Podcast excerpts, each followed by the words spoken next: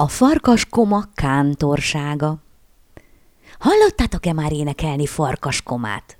Ha nem hallottátok, bizony sajnálhatjátok. Micsoda gyönyörű hangja van, de nem csak a gyönyörű hangjáról híres őkelme, értám a betűvetéshez is. Azért, hát ne csodáljátok, ha többek közt azt is felrótta egy nagy cserfának a kérgére, hogy hányszor csapta be már ő kegyelmét a ravasz rókáné komámasszony. Egyszer aztán mit gondolt, mit nem, összeszámolta, hogy hány becsapás is van már a komámasszony rovásán. Áj, szedte, vette, teremtette, ordította a koma. Éppen kerek százszor csapott be engem. No, megálljon, Kent komámasszony, nem csap be többet, sem engem, sem mást. Még a mai áldott szent napon leszámolok vele.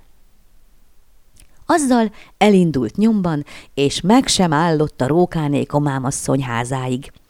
Éppen künn állott a kapu előtt a komámasszony, s hogy meglátta a komát, örvendező pofát vágott, pedig jól látta, hogy haragszik a koma. Ha, vagy tán éppen azért vágott törvendező pofát? Ó, ó, kedves komám uram, integetett a koma elé. Jöjjön, jöjjön, nem is gondolja, mennyire várom kigyelmedet. Igen, mordult rá a koma. Alig hiszem. Tudja, Kent, hogy miért jöttem? Éppen ma számoltam össze, hogy százszor csapott be engem, de százegyedikszer nem fog. Ütött az utolsó órája. Igaz, adta meg magát a komámasszony. Én kendet, kedves komám uram, egy-néhányszor becsaptam. Hát, Isten neki, öljön meg. Én már úgyis megöregettem, ezt a cudar életet meguntam. Hanem, mielőtt megölne Kent, hallgassa meg, hogy miért vártam ide olyan nagyon kendet. Na, hadd hallom, de csak röviden, röviden. Rókáné komámasszony körülnézett, vajon nincs közel valaki, aztán mondta, amint következik. Ma reggel ben voltam a faluban. Nem is képzelikent, hogy mi nagy bánat van ott? Bánat?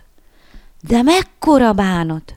Volt a falunak egy gyönyörű hangú kántorja, és az meghalt hirtelen.